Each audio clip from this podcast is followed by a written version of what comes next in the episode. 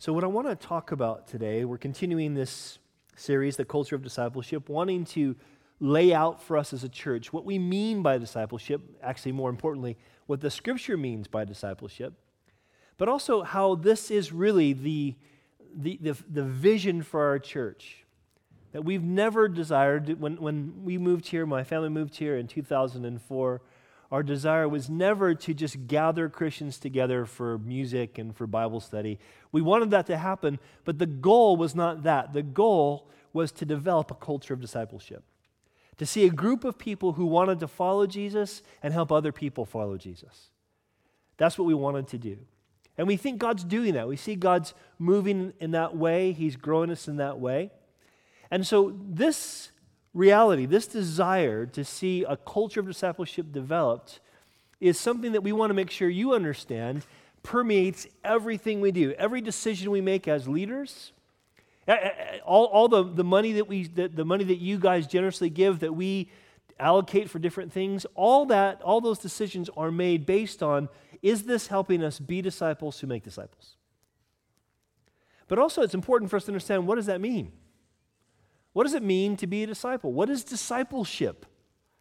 We saw last week that really it's about following a person, not a program. It's not about, okay, here's this program, here's that program, but here's this person that we want to fall after.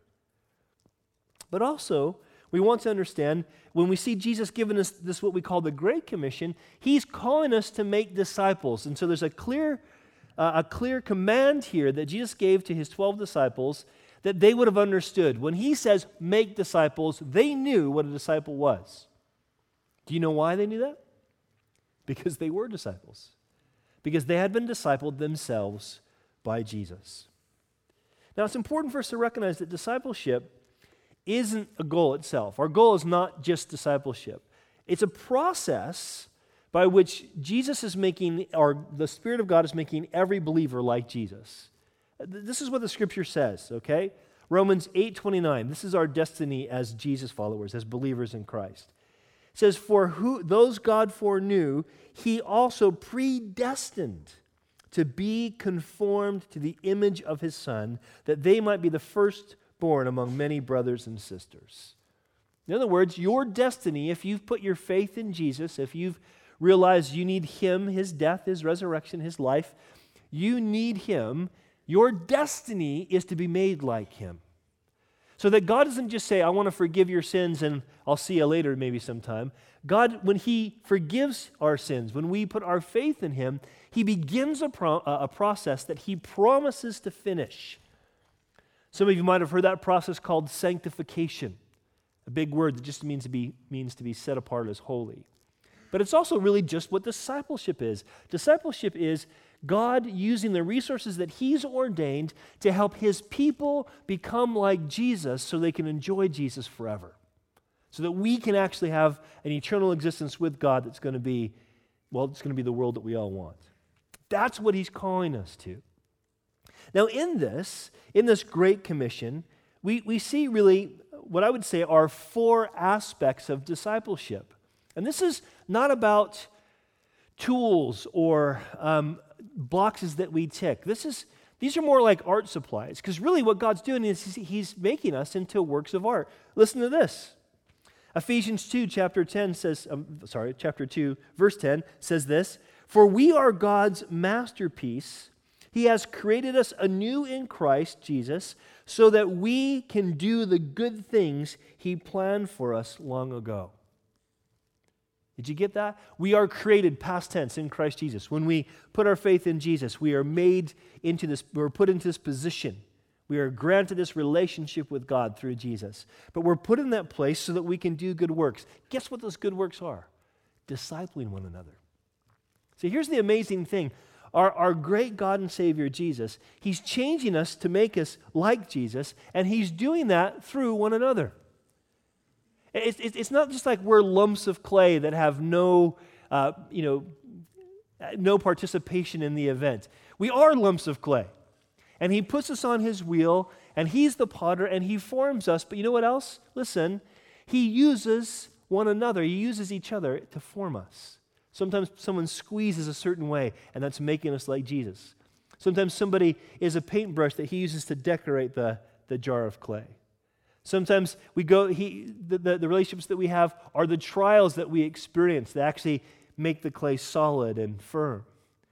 He's this artist. God is this great artist, and He's making us, we are His workmanship. We are His work of art, and He's doing something in us this way through one another. That's what discipleship is. There's an art to it. And so we want to look at those four aspects of discipleship, okay? So we start in verse 16, and we, we, the first thing is this we want to recognize that discipleship is relational. It says in verse 16 that then the 11 disciples went away into Galilee to the mountain which Jesus had appointed for them. Now, it says 11, but we know Jesus chose 12, don't we? Jesus to- chose 12 men for a specific, continuous relationship. The Bible says that he chose them that they might be sent out, but also that they might be with him.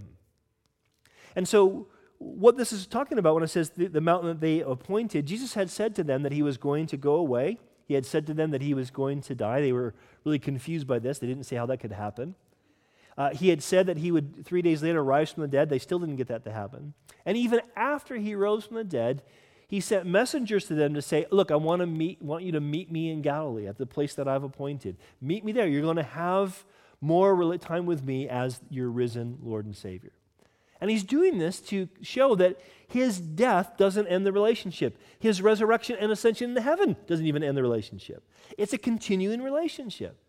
This is why we have assurance that we, this side, 2,000 years later, can have a relationship with Jesus because he's the risen Jesus.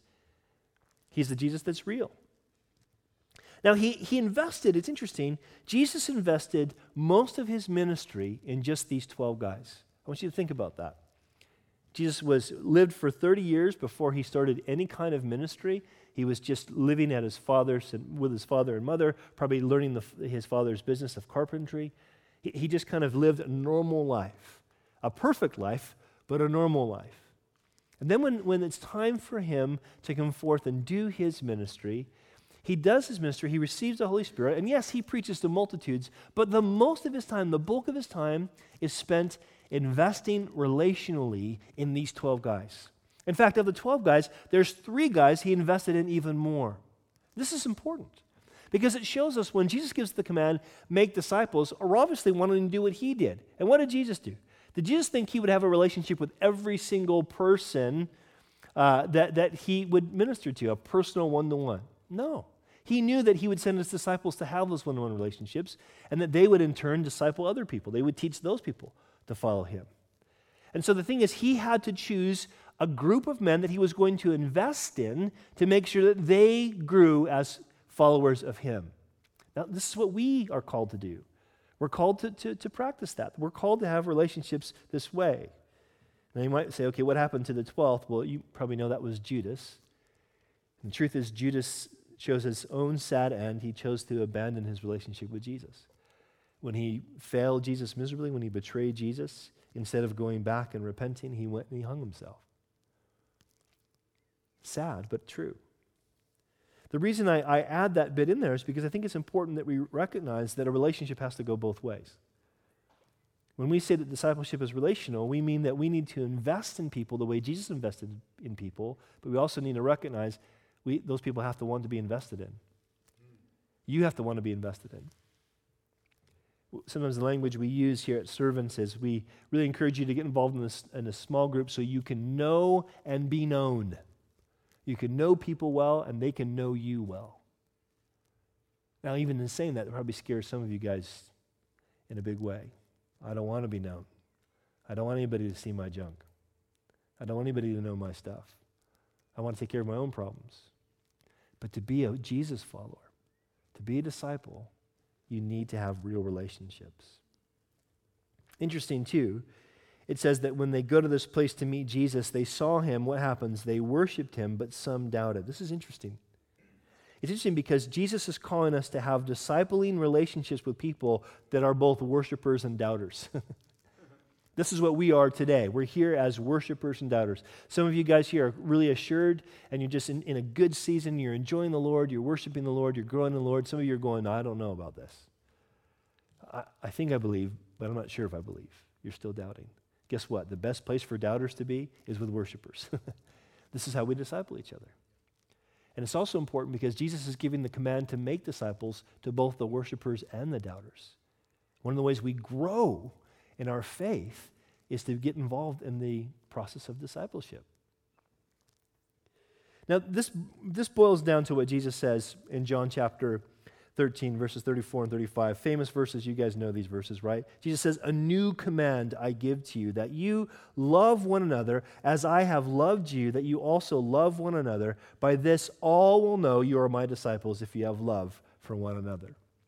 Interesting, the interesting, most interesting part about this is he says it's a new command. Because the Old Testament scriptures were full of commands to love your neighbor. So, why is it a new command to, to love one another? Because he quantifies it love one another as I have loved you. In other words, as far as Jesus is concerned, following him means approaching relationships like he did. That's what it means to be a Jesus follower. That's what we mean when we say discipleship is relational. Now, if you look at verse 18, Jesus makes this other statement that's really again, so familiar we can, it can lose some of its power, but it's important we recognize that Jesus came and he spoke to them. Here's what he says All authority has been given to me in heaven and on earth. Jesus is saying, I have ultimate, complete authority. Now, this is important. He's basically telling the disciples, I want you to go out and make disciples. And they're thinking, okay, how can we do what you did? And Jesus is saying, because I have all authority. How can we actually see people's lives transformed? He says, Because I have all authority. I'm sending you out. Interesting. If you look at the last part of, uh, or the middle part of verse 20, or yeah, last part of verse 20, Jesus makes this promise. He says, And lo, I am with you always, even to the end of the age. Interesting, when it says I am, there's a word for I that is just a simple word I, me. And there's another word for I. It's the Greek word ego, or we might say ego. And it's emphatic. It's only used like when someone would say, I am with you always to the end of the age. And that's what's used here. Jesus is saying to these disciples, and this is really just right before he ascends into heaven and they don't see him anymore. He says, I am with you always, even to the end of the age. I'm not going to forsake you. I'm not going to leave you. How can that be? Well, this is how it can be. Listen. In uh, John chapter 14, Jesus says to his disciples, after he's told them that he's going away, he told them about his crucifixion, Jesus said this, I, and I will pray the Father, and he will give you another helper. That's another of the same kind of helper. That he may abide with you forever. Here's the helper, the Spirit of truth whom the world cannot receive because it neither sees him nor knows him, but you know him, for he dwells with you and will be in you. Notice what he says I will not leave you orphans, I will come to you. What's Jesus promising? When he says, All authority I have, you don't have to worry. When he says, I'm going to be with you always, he's connecting back to what he had said to them just hours before about the Holy Spirit. I'm going to send my Spirit Romans 8 calls the Holy Spirit the Spirit of Christ. He says, I'm going to send my Spirit, and He will dwell in you always.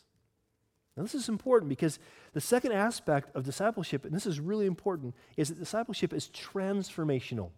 It changes people. When people become disciples, there's something supernatural happening. This is why when Jesus started his preaching ministry, listen, the first word out of his mouth was repent. Jesus began to preach, it says in Matthew 4 17, Jesus began to preach and say, Repent, for the kingdom of heaven is at hand. Now, we hear that word today. We hear the word repent, and we just think angry street preacher. Some guy who's just really nuts saying, Repent. And the goal is, feel really bad. But actually, you know what the word repent is? It means to change, it means turn around. It's a hopeful world, word. It's saying, turn back to God. It means a change of mind that leads to a change of direction. It's a hopeful word. Jesus can command repentance. He can say, You have to turn from sin. You know why? Because He can make you able to turn from sin. Because He has the power to change you, to transform you. He does that through this process by His Holy Spirit who dwells in us. Now, this is also important because we think, okay, I need that. I think I'm a Christian, though I have the Holy Spirit. So, how does this work? Well, this is where prayer comes in. Jesus t- gave us this advice, or this command, I should say, in Luke chapter 11, verse 13. Jesus says this He says, If you then, being evil, know how to give good gifts to your children, He says, how much more will your heavenly Father give the Holy Spirit to who? Those who ask. We ask, we say, we say, Father, I need your Spirit, your Holy Spirit, to change my heart. I need your Holy Spirit to give me strength to live the way you want me to live. This is really important because Jesus is t- telling when he's saying go and make disciples, he wants to make sure that we are communicating to people and understanding ourselves that following Jesus means expecting and experiencing real change. Real change. Now, I'll be honest, I've been a Christian for 30 years, and I, I really thought by this time I would be more spiritually mature. I, I, mean that. I thought I'd love God more, I'd love people more, I thought I'd be more patient, I thought I'd be more wise, I thought my hair would grow back. Oh, I actually didn't think that. That last part's not true. But I did think things would be different. I thought I'd be more mature than I am now. And so sometimes I grieve and think, Lord, I want more change. Do you know what gives me hope? How much He has actually already changed me. It's kind of like you don't sometimes notice how quickly your children are growing when they're younger, or but then like you see a, a nephew or a niece or a cousin, you know, five years later, and we're always shocked. You've grown, as if it's some unnatural thing. What happened? It's the most natural thing for children to grow into adults, isn't it? growth is something that God's Spirit brings in us. He wants to bring this kind of change. It's not just getting bigger, it's getting better. He actually changes us. And it's not just a better you, it's a brand new you. You're a new creation in Christ Jesus. He changes you. So we expect, or we, we see an important aspect of discipleship is transformational, that God's actually doing something. So we, as we follow Jesus and help others follow Jesus, we expect people to change and we experience that change over time. Now, then, and, and, and he says this real kind of little phrase in verse 20, first part of verse 20. He says, right?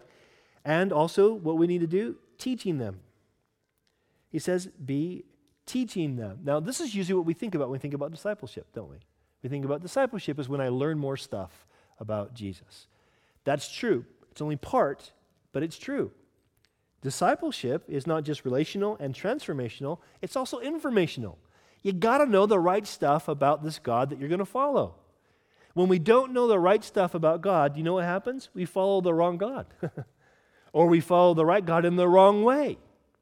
We got to understand what he said, what he desires, who he is, and we got to get that from Jesus.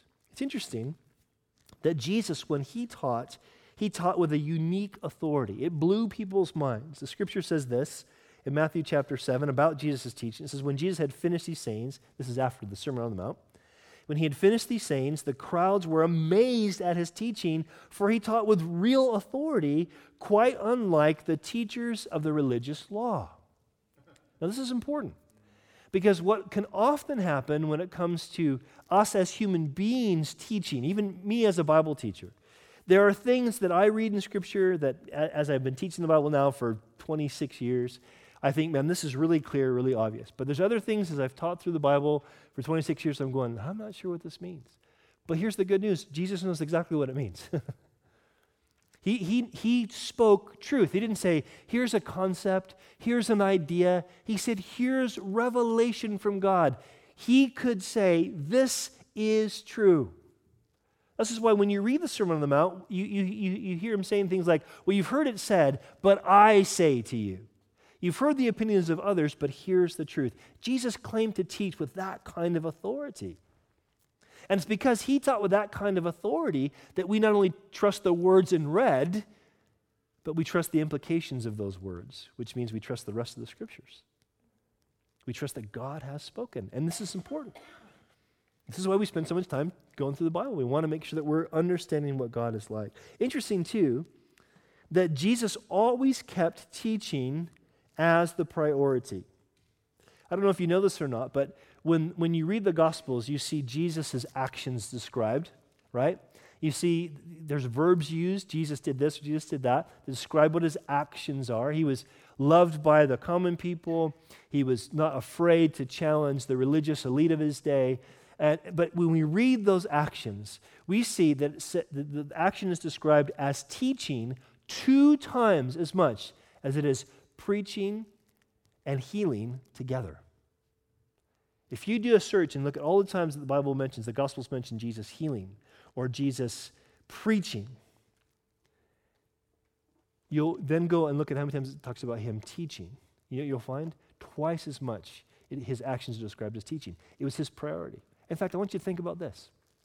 Listen to this Luke chapter 24, verses 25 and 27. This is what it says 25 to 27. It says, Then, this is the resurrected Jesus, after Jesus has, has been raised from the dead, right? Then he said to these disciples he meets on the road to Emmaus, he says, O foolish ones, because they didn't recognize who he was, and slow to believe in all the prophets have spoken, ought not the Christ to have suffered these things and to enter into his glory? And beginning at Moses and all the prophets, Jesus expounded to them all the scriptures concerning himself. Now I want you to think about how profound this is. The resurrected Christ, who could walk through walls, I mean, Jesus could do miracles before he, was, he, died and resurrected. But here, the glorified Christ, he can walk through walls, right? He can do whatever he wants. What does he do? I want these guys to know who I am, so I'm going to have a Bible study. Is that not profound?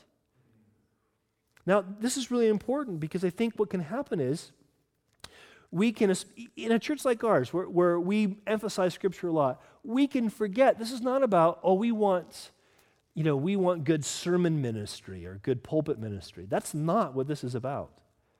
This is about us being hungry to hear from God. God, I want to understand what you're like. I want to hear from you. I want to know your word in truth. I want to let your word correct my thinking and my behavior.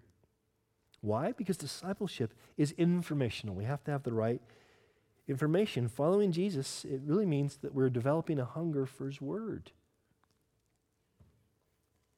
Now, here's the last bit.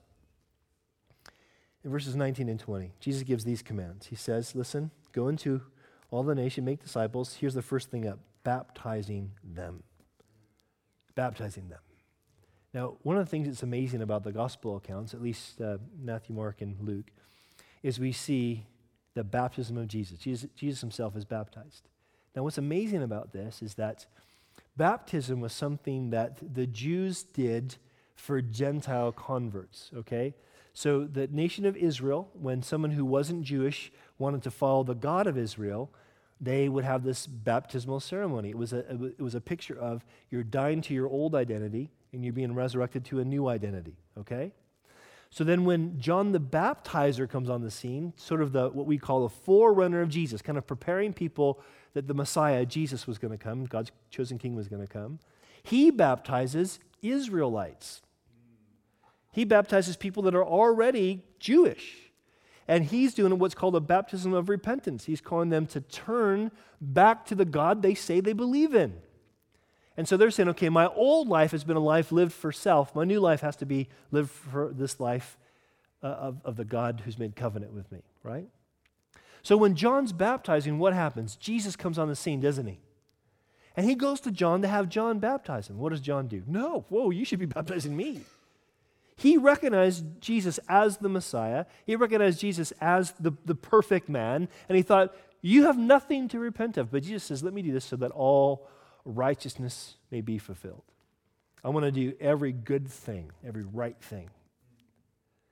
And of course, then what happened is uh, Jesus' followers took on this command. Jesus makes this command. I want you to continue to baptize. But the baptism is no longer a baptism of repentance, but it's about a new identity. You've died to your old self, and you've been raised now to a new self, an identity that you have in Christ. You died with Christ, you're resurrected with Christ. That's what baptism means now.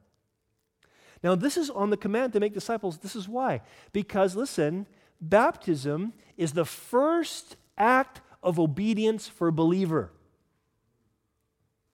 Now, you might be thinking, wait a second, John, I'm a believer and I've never been baptized.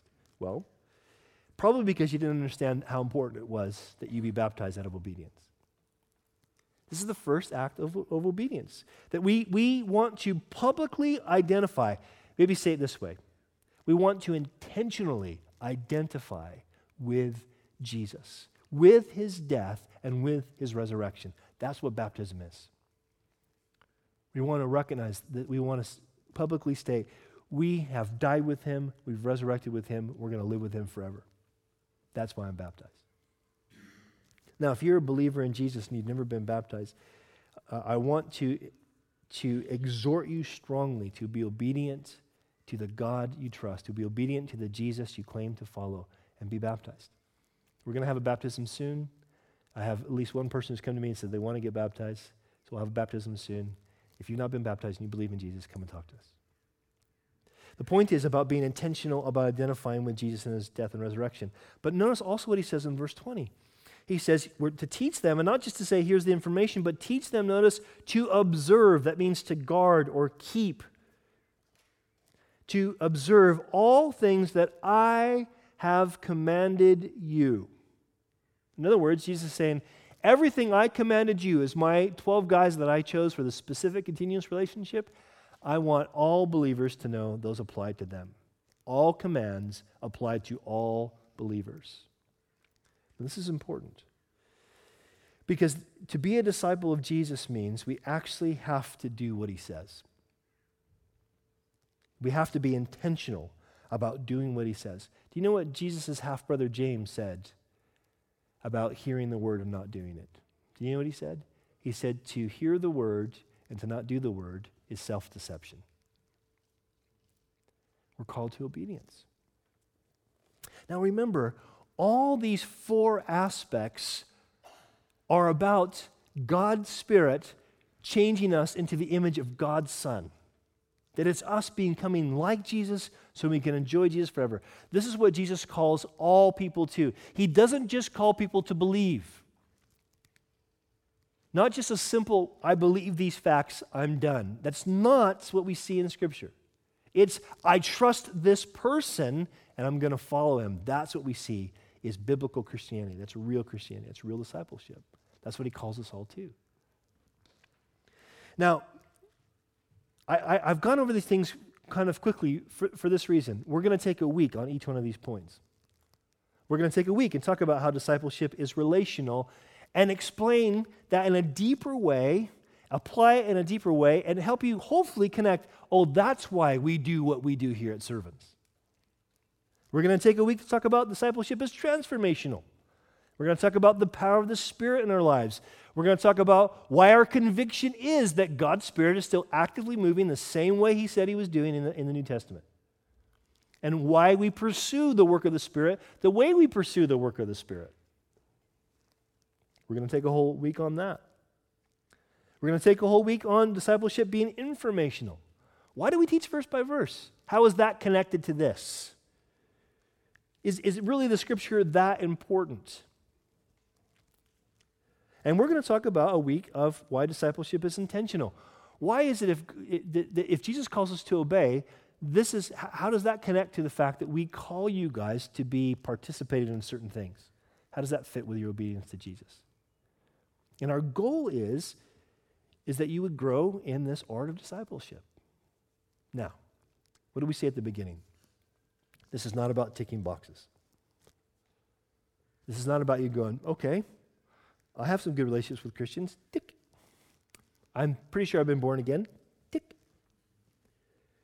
Um, I, I, I like hearing Bible studies. Tick. And I chose to come here today. Tick. That's not discipleship. This is God taking these, you might say, primary colors of his artwork and blending them away by his Holy Spirit that's going to be unique to us as a church, a servant's church, but also is going to be unique to your life. It's all going to be about us becoming like Jesus, but it's not about a, a, us being uniformed, it's about us being united to become like Jesus. Let me say something else as I was going through these four things, did, did some of you maybe find that some resonated more with you than others? Like, oh, yeah, I, I really dig that transformation part. Information, it's kind of boring. I'm not too sure.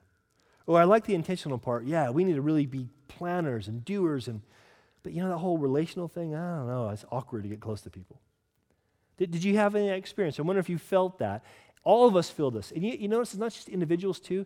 Maybe you, you, as you were thinking about this, because you think about churches that emphasize one of these things more than the others. It's very easy, isn't it? And I'm not here to say Servants Church has the perfect balance. I'm not saying that at all. But I'm saying is we are trying to be intentional ourselves about helping you be disciples who can make disciples. We, I need you to help me follow Jesus. You need me to help you follow Jesus. We need each other to follow, help follow Jesus. And, and if, we're, if we're wanting to recognize what that looks like, these are the aspects, these are the primary colors, you might say, that we expect Jesus to use to make us like himself. As we talk about these things too, I, I want to be really, really clear. This is not about us trying to say why we're a better church. That is not my heart. But it is about why we do church the way we do. You might come through the end of this series and kind of go, well, yeah, I, I think that makes sense. I just think I like the way this church does it better than the way you guys do it. I like the way they, the way they use the colors. That's cool. That might be the church that you need to go to.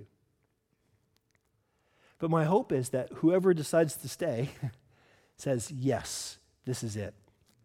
I want to be a Jesus follower, and I want to help other people follow Jesus. Now, some of you might be here today and you're going, you know, I'm still just learning about this Jesus stuff. I, I'm not sure if I want to follow him yet.